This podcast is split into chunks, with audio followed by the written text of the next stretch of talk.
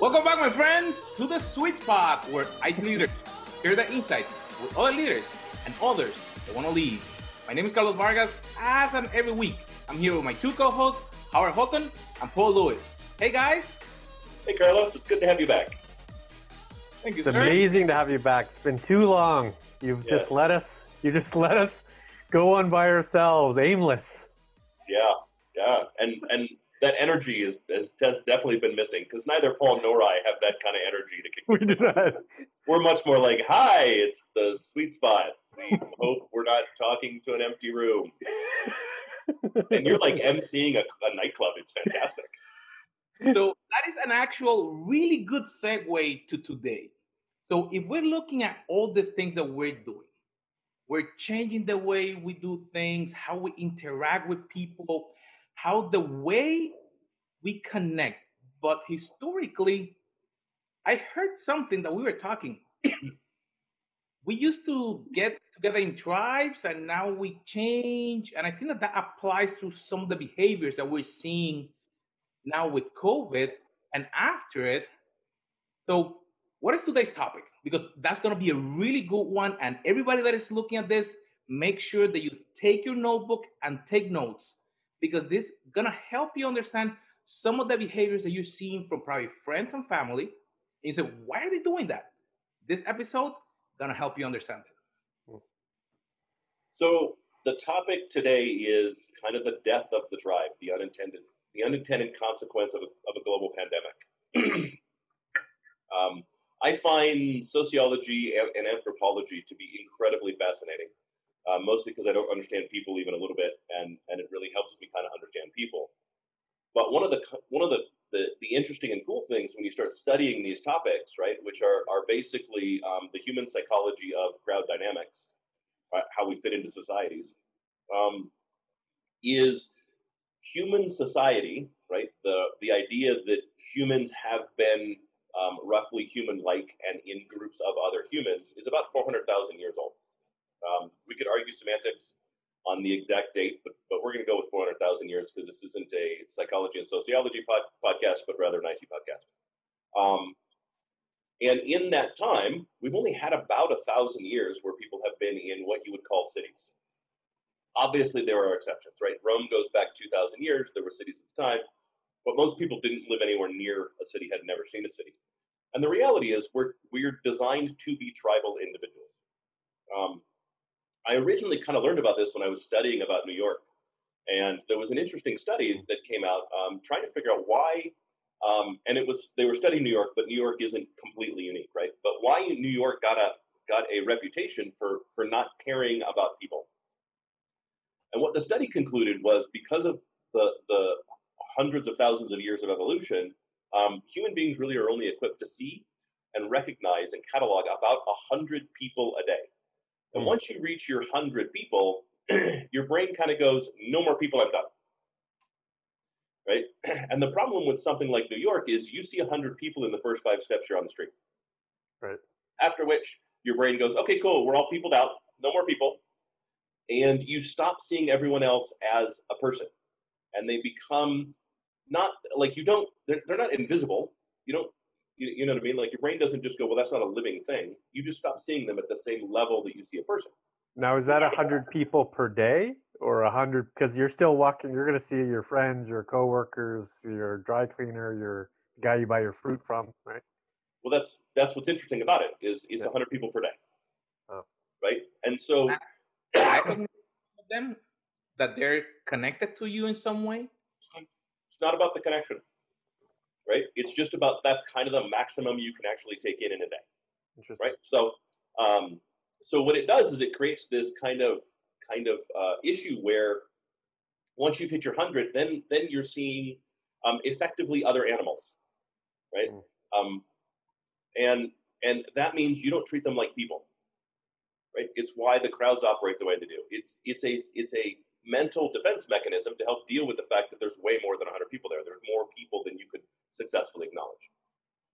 Now, what's interesting too, and how that applies to COVID, um, is knowing that when we look to what is the current tribe, what is the modern tribe, it's really work.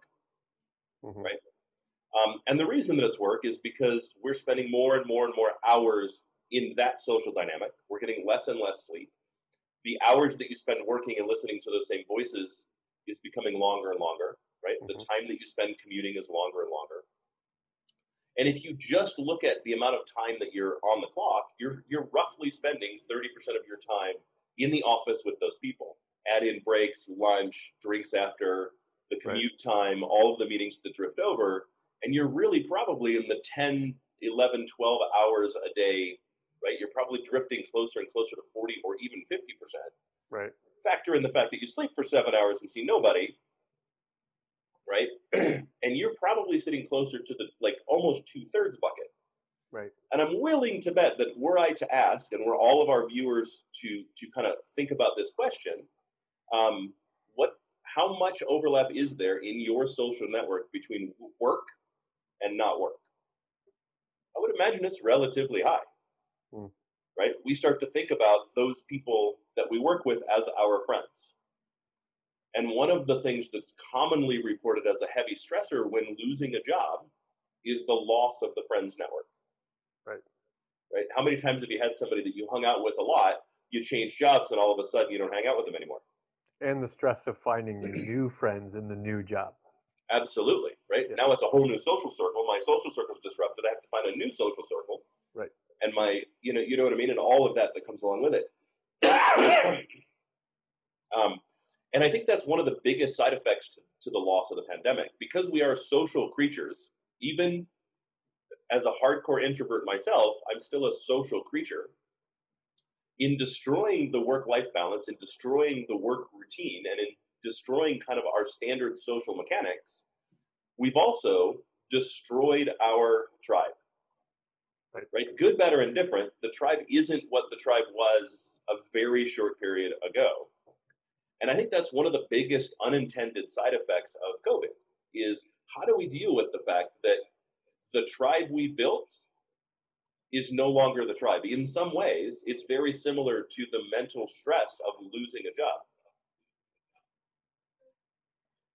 That and now you have a, a federated culture holistically.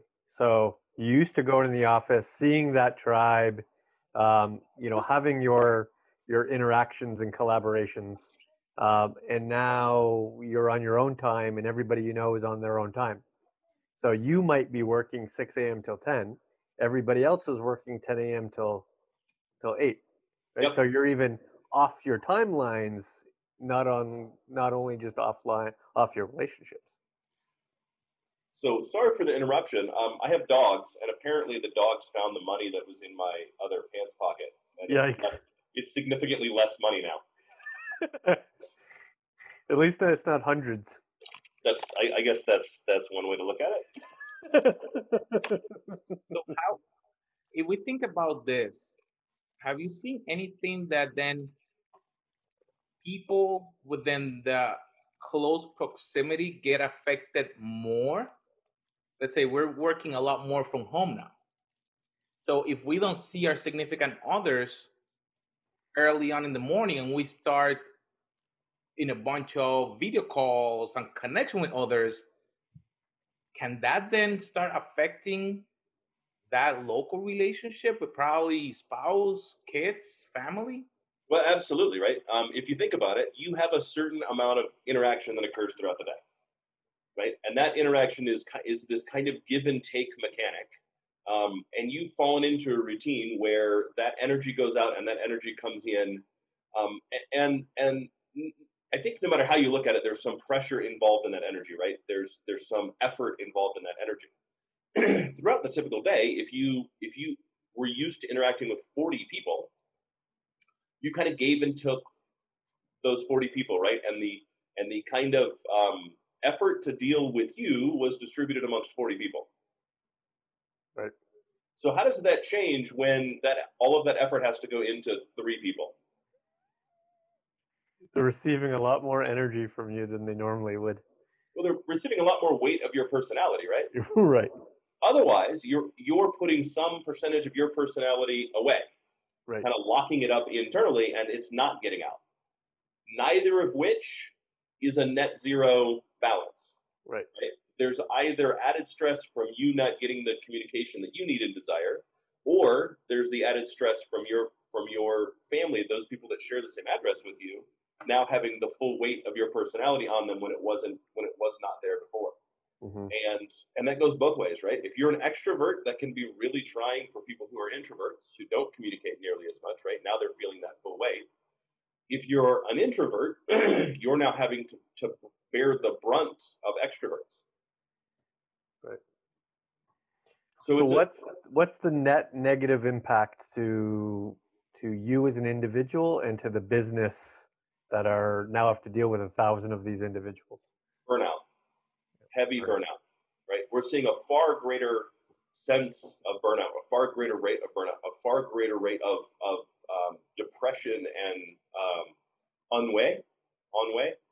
Um, I can never pronounce that properly, but it's ennui? basically ennui. Yeah, it's basically yeah. that feeling of of uh, being adrift at sea, right? Mm.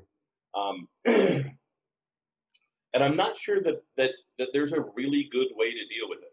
Mm. I would say one of the things that I would encourage is start your Zoom calls 15 minutes early. Keep your Zoom calls open 15 minutes later. Right? Start building in the buffers that naturally existed. If a meeting was scheduled at 9 a.m. and we all walked into a conference room, we didn't all walk in at 9 a.m. No. We started trickling in 10 minutes early.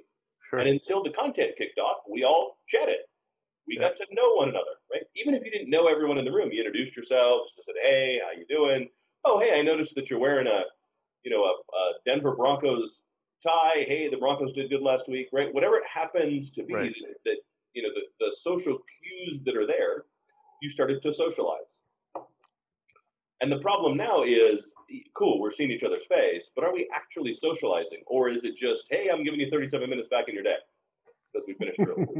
Instead of giving 37 minutes back, think about how do I enable the socialization amongst the team, amongst the people, amongst the call, right? Maybe throw a topic out for the first five minutes. Hey, did, you know, anybody watching anything good on Netflix? That'd be a great five minute topic, right? It'll do two things. One, it warms the crowd up, right? Anybody that you're talking to, right? It kind of gets them in the sense of, hey, these are the people I'm listening to. I'm engaged. It's an interesting conversation. Um, and it adds that social, that kind of social value and helps to lower that stress. Right? I don't have to be on to have that conversation. I have to be on to have a conversation about where my product is. I have to be ready to to both um, showcase it and defend it. But I don't have to do that when it comes to my favorite show on Netflix that I'm watching today.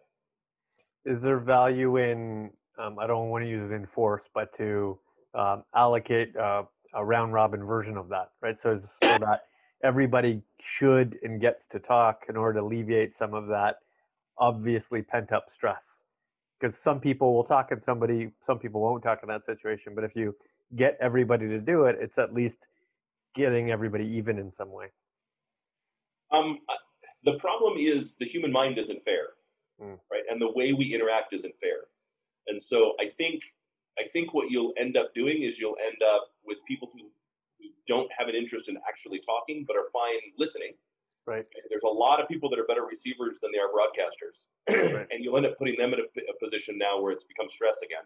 Right. Um, and at the same time, well, at the same time, someone who's a heavy broadcaster, giving them 20, 25 seconds to talk is probably not going to do them any favors either, right? So, right. Um, You're I stressing would, them. Right. I would encourage it to be a lot more freeform, and then I, would absolutely encourage you know set up team meetings that don't have a schedule, that don't have a plan, that that, that are literally designed for that kind of communication. Right? right. Send up, set up, set up some sort of social activity, whatever you can figure out how to plan and design to enable that that communication.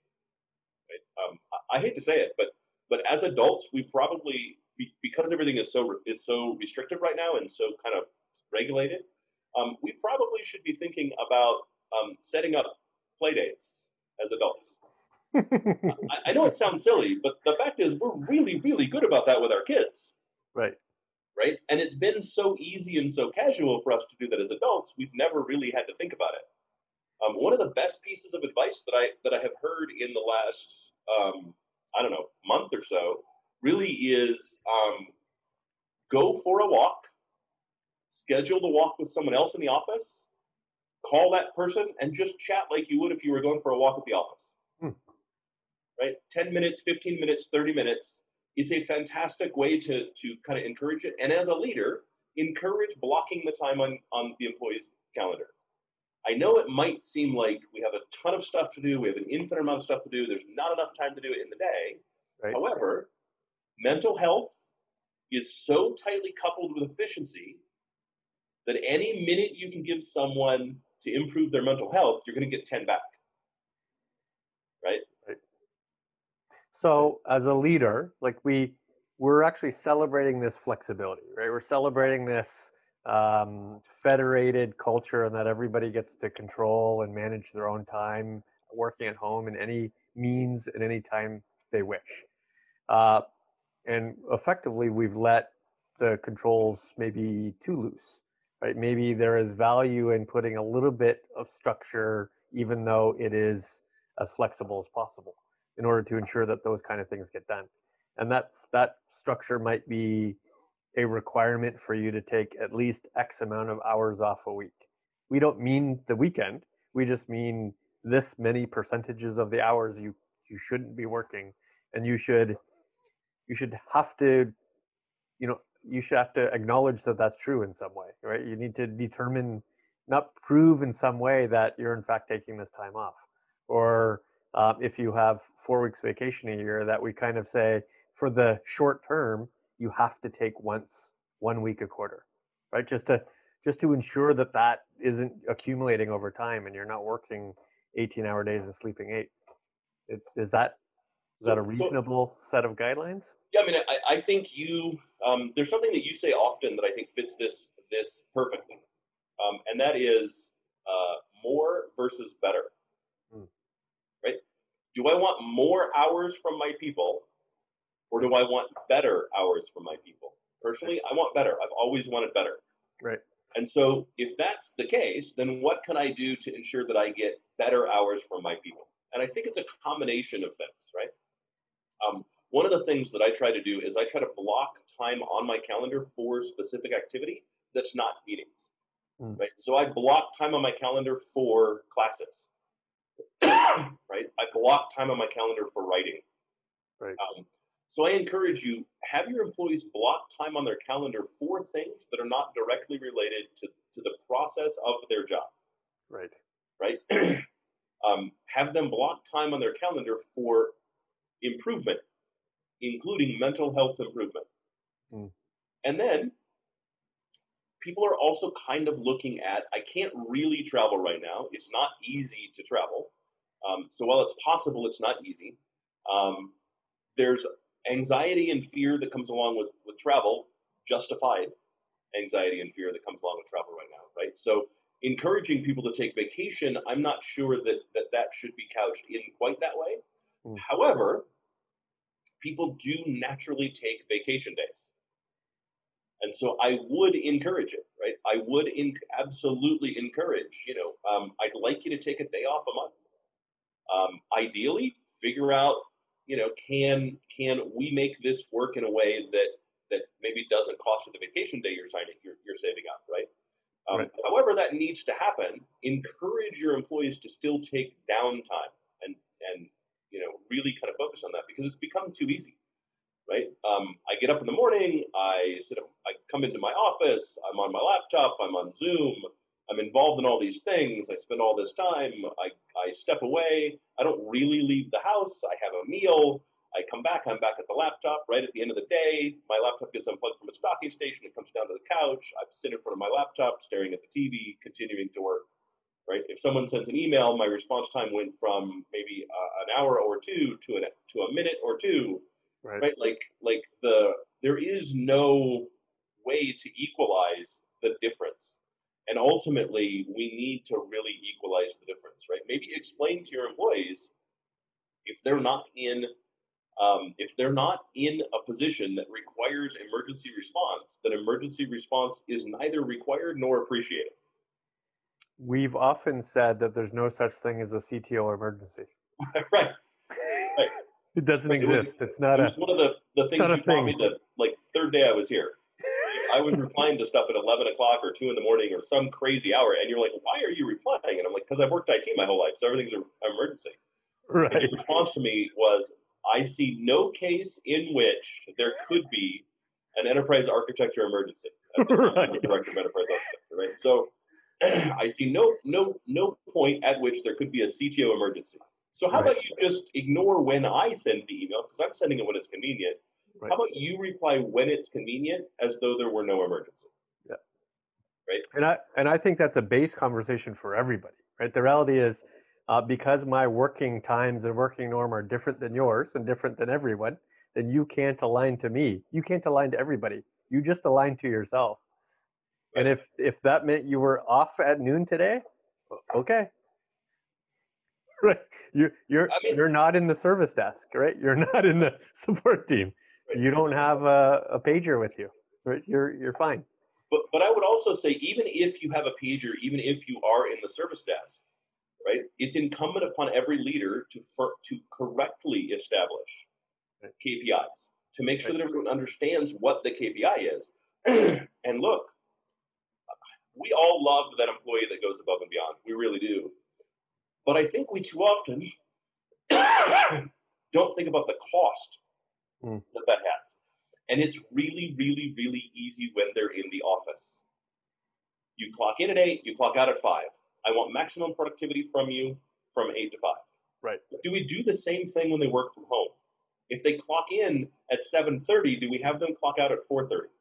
Do we ensure that they take their government mandated breaks? Right.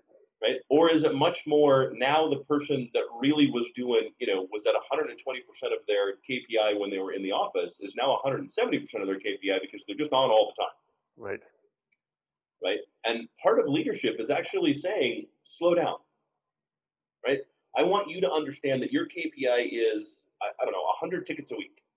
Yep. I don't think that's a reasonable KPI, but it's just a number. So your KPI is 100 tickets a week, right? I need you concentrate more on your mental health. So start watching your tickets. When you start hitting 80, 85 tickets and it's Wednesday, I'd, I'd rather you kind of slow down rather than continue to burn yourself out, right? I care about your mental health. I want to ensure that your mental health is good. That's an interesting perspective. In fact, I would probably articulate it this way. Um, up till now, we're going to say up till March, um, KPIs have been very floor centric, right? Thou shalt do this much kind of stuff. But now KPIs have to be ceiling based. You shouldn't do any more than this stuff. Right? That I don't expect you to work any more hours than this amount of hours, this many tickets, this many issues, this many emails, this many whatevers you there is a ceiling and i re- i would choose and i suggest to you you don't go beyond that ceiling that So that's I- how to keep it within the range right I always had a 45 hour ceiling. Right? Maybe 50 hour ceiling. And I would tell all my employees, like, if if I expect if you're putting in more than 50 hours in a week that I have an email that I've authorized at that time. And they were all salaried. Like it doesn't cost me dollars for them to do that, but it cost me time for them to do that. right There's tons of research that shows the reality is office workers are productive to about 30 hours a week. hmm After that, their productivity goes down both directions. As in, when we get to 40 hours, they're less productive than they would have been at 25. We get to 50 hours, they're less productive than they would have been in the low 20s, right? Mm-hmm. And at some point of hours, we can never get the time back. So, like, we like to think that, and it is true, that shit happens. Right. There's some crisis, some system goes down, it's all hands on deck, right? We've got people working 60, 70, 80 hours a week to get the thing back up and up and working to deliver the project on time, whatever it happens to be. the problem is it's diminishing returns, right? And at some point, if you maintain that pace, you'll never be able to get the productivity back. You can't then drop to 30 hours a week and get the productivity back. You'll never do it. You you hmm engaged permanent burn, burnout. The 40 hour work week comes from when we were, we were working in manufacturing and working with our hands. And someone who, who works with their hands, who does a physical activity, their productivity really is about 40 hours, 38 to 42. Sorry about the call. so here's where i think the complexity lies I, I think all of these suggestions make a lot of sense and they could easily be be proactively implemented but a lot of it's for active work right active work creating a document doing emails uh, answering calls, being on Zoom meetings, creatively producing content. Uh, but how about the passive stuff, the think time? I'd say at least 50% of our roles is think time, right? We're, we're reading a bunch of stuff, we're connecting the dots, we're simulating content, we're thinking about what to write in the future, we're thinking about what the pod might be, we're, we're formulating an opinion in our head after listening and hearing. Like a lot of that, I don't know if you can turn off, but it's almost like we need to encourage something else, different thought. We need to encourage a hobby. We need to encourage, you know, watching sitcoms. We need to encourage an, an effect to the think time as much as the active work time. So we're paid to think. Yeah. We're not paid to think linearly. We're not paid to think the same every time, right? We're supposed to be innovative. Right. Innovation does not come from routine. It's never come from routine. Not, Right. not ever. Right. so that's where process efficiency comes from. Process efficiency is not innovation. to be innovative, you need to change your routine. And Mhm. so you you hit on it, right? Develop a hobby. Um, I have at current count six hundred eighty-seven thousand hobbies. right. The reality is, if you're going to pick a podcast, pick a podcast you wouldn't normally listen to. Right. Right. If you do all of your thinking from your desk, do your thinking from the porch. Put a put a chair on your porch. right. Go for go. Just go sit in the park. I do not like walking. It is not my favorite thing. Um, I have mobility issues from motorcycle accident. It's never going to be a thing that I like to do. Um, Right. That being said, I have a hammock on the on the front porch, and when it's not hundred degrees out, actually I'm a wuss. So when it's not in the in the low 90s out, like when it, when it tops out at about 80, 85, I'll go sit in the hammock. I'll put my headphones in. I've got my my iPad sitting nearby, and that's all just kind of uh, reflection time right? Right. I think about the things that I'm going to talk about. I think about the topics I want to write. Um, and frankly, don't make it all so work related, Hmm. right? Um, write a short story. Uh, there's actually one of the things um, uh, a peer of mine did uh, when he worked at Blizzard, and he ran support for Blizzard. Um, was he sent out writing tasks to all of his people, and they were mandatory. They were assigned like every other task Wow. and it was a 101, a 201, a 301, and he rotated them. And the deal was you you wrote a story. There was no topic for the story. It could be anything you wanted. That was exactly 101 words, 202 words, or 303 words. Ex- And Interesting. that was the assignment. Um, and look, if you want to write a tech article that's 101 words, that's fantastic. Post it to LinkedIn. You know, rock on. Right. If you want to write a story of, you know, Mickey and Goofy that you're going to tell your kids that's 101 words, absolutely rock on, go for it. right? But it's those kind of things that I would strongly encourage. How was it graded? That's, I don't know. Like, how was it? Was it The just? number of words. I see. Uh, the thing is, by, by, by making a habit out of it, you don't actually have to grade it. Right. right? People naturally get better. And if you notice that they have a ton of grammatical errors, what he did was he, su- he suggested an extension like Grammarly. Mhm. Not that I'm advertising for Grammarly, um, but and and do be aware that Suite you, spot, sponsored by Grammarly. right, but, but, and do be aware that if you choose to use Grammarly or one of those other things on your mobile device, all everything that you type on that keyboard is transmitted to their cloud server. So please, that's the that's the the uh, you know ding. The more you know. um, but you know but but just the habit just getting into the habit of writing and writing within a boundary hmm um, improves everyone's ability to communicate you saw a marked improvement in everyone's ability to write their ability to create a story and um, like now you're creative now you've moved out of the box that you're normally in right? You you you have a specific task you have a, both a time and number of words boundary that you have to write to and it's a specific target. Right. right? And so it encourages you to use pieces of your brain you don't normally encourage. It encourages you to kind of step out of the box and it encourages you to explore things that either you want to explore because a lot of us are you know we want to write fiction we want to be the next stephen king or mike crichton or you know lee child or or whoever your favorite author is right Um, I think even a few of us think we're the, the next great American novelist, or in your case, great Canadian novelist. Um, and I think that's great. And anything that encourages that, we, we absolutely should, right? Um, so so I encourage as a you know as a leader, encourage your people to do something, right? Even do a you know maybe even do a uh, a Zoom meeting where uh, you do like a, a paint and sip. You have somebody come in and teach you how to do a painting, and everybody everybody kind of does the same piece of art, and you laugh and have fun, and right, and, and you know make fun of your own art. Um, I can't do that. Like I have no artistic capability whatsoever. None. neither do I. It's horrible. No. At the same time, um, those activities as team building activities are fantastic. So what happens to round out the conversation? So what happens in a year from now when we come back together? It's not permanent, right? There's a lot. There's a there's a long tail to this working at home, and a lot of it's going to be permanent, especially a good percentage. But but we will come back together, right? We will meet in offices. We will, you know, have QBRs. How does how do how do we work both systems where 50% of the time I have this full free flexibility and the other 50% I'm conforming to a 9 to 5?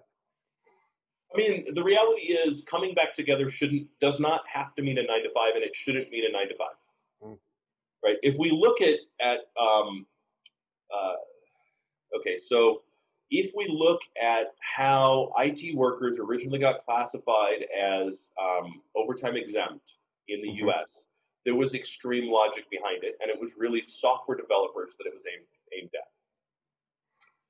And what they said was um, because these people are not task workers um, and, and they're specifically creatives, they will have long bouts of creativity and then dry spells. And so the company needs to get the value out of them, which is where kind of salary comes from, right? There's a specific val- value I'm exchanging dollars for but that value is not tied to hours. Mm-hmm.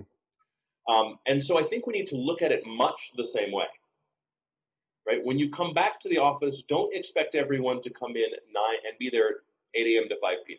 I don't know where this 9 to 5 comes from. We're in the US here, sir. It's 8 it's 8 to 5. Um, but don't it's, expect It's dark in be... Canada all the way up to 9 a.m.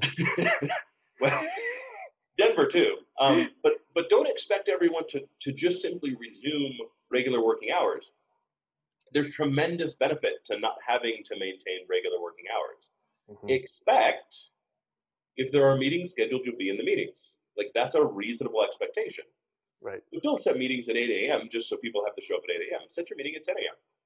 Right. That way sure. people can drift in and out as they decide they can drift in and out. The benefits are going to be huge. One, people can much, much more closely set their schedule to what works for their biorhythms, which is great. Their productivity will be up. Um, and two, um, we can continue as a society, as a whole, if we enable this, to break down the worst part of the day, which is rush hour. Right. Right. And let's really take advantage of the fact that that what COVID has done on the positive, more than anything else, is traffic reduction. So let's not just immediately jump back into let's do everything we can to make traffic terrible. Let's do the opposite. Right. The, the, the unfortunate side effect of that is mass transportation, right? Buses can go every oh. five minutes, but trains can't. So you can't really even out a train schedule because there's only two coming in and two going out. So I can't find more trains, right? There's only so sure. many I could put on there, but um, sure, that's true. That, like Toronto is a great example. Like a million people come in and out, right? That that you're not gonna you're not gonna do that with cars. There's just not enough roadway to support that. Uh, but I agree with you that that um, I think it would be interesting if the go forward strategy was uh, virtual assumed an in person surprise versus the reverse. Oh, you're here today. That's awesome. It's never a mandatory requirement, but if you're here, that's awesome. Right. right? That's that's the extra thing, and I agree. You know, there it's almost like you need to look at the full hour schedule and say. Um, uh, the only time to which we meet will be in this three hour window every day. This is the only time to which we'll ever do a meeting that requires, you know, more than three people. Everything else is ad hoc up to you. I think that that makes sense. That yeah. makes sense as a strategy. Carlos, that was a uh, hefty 40 minutes. That was a very good one. And to each of our viewers, I told you that there was going to be a good episode. So, as always, make sure that you subscribe to our YouTube channel, to our podcast. Go to our website, thesuitespot.co, because right there you can see all our episodes. You can connect, you can share it. And as always, my friend, to grow and to lead alone is not good. Make sure that you share this with your friends, family, co-workers so we continue to grow and be the leaders that we need to be. We'll see you on our next episode.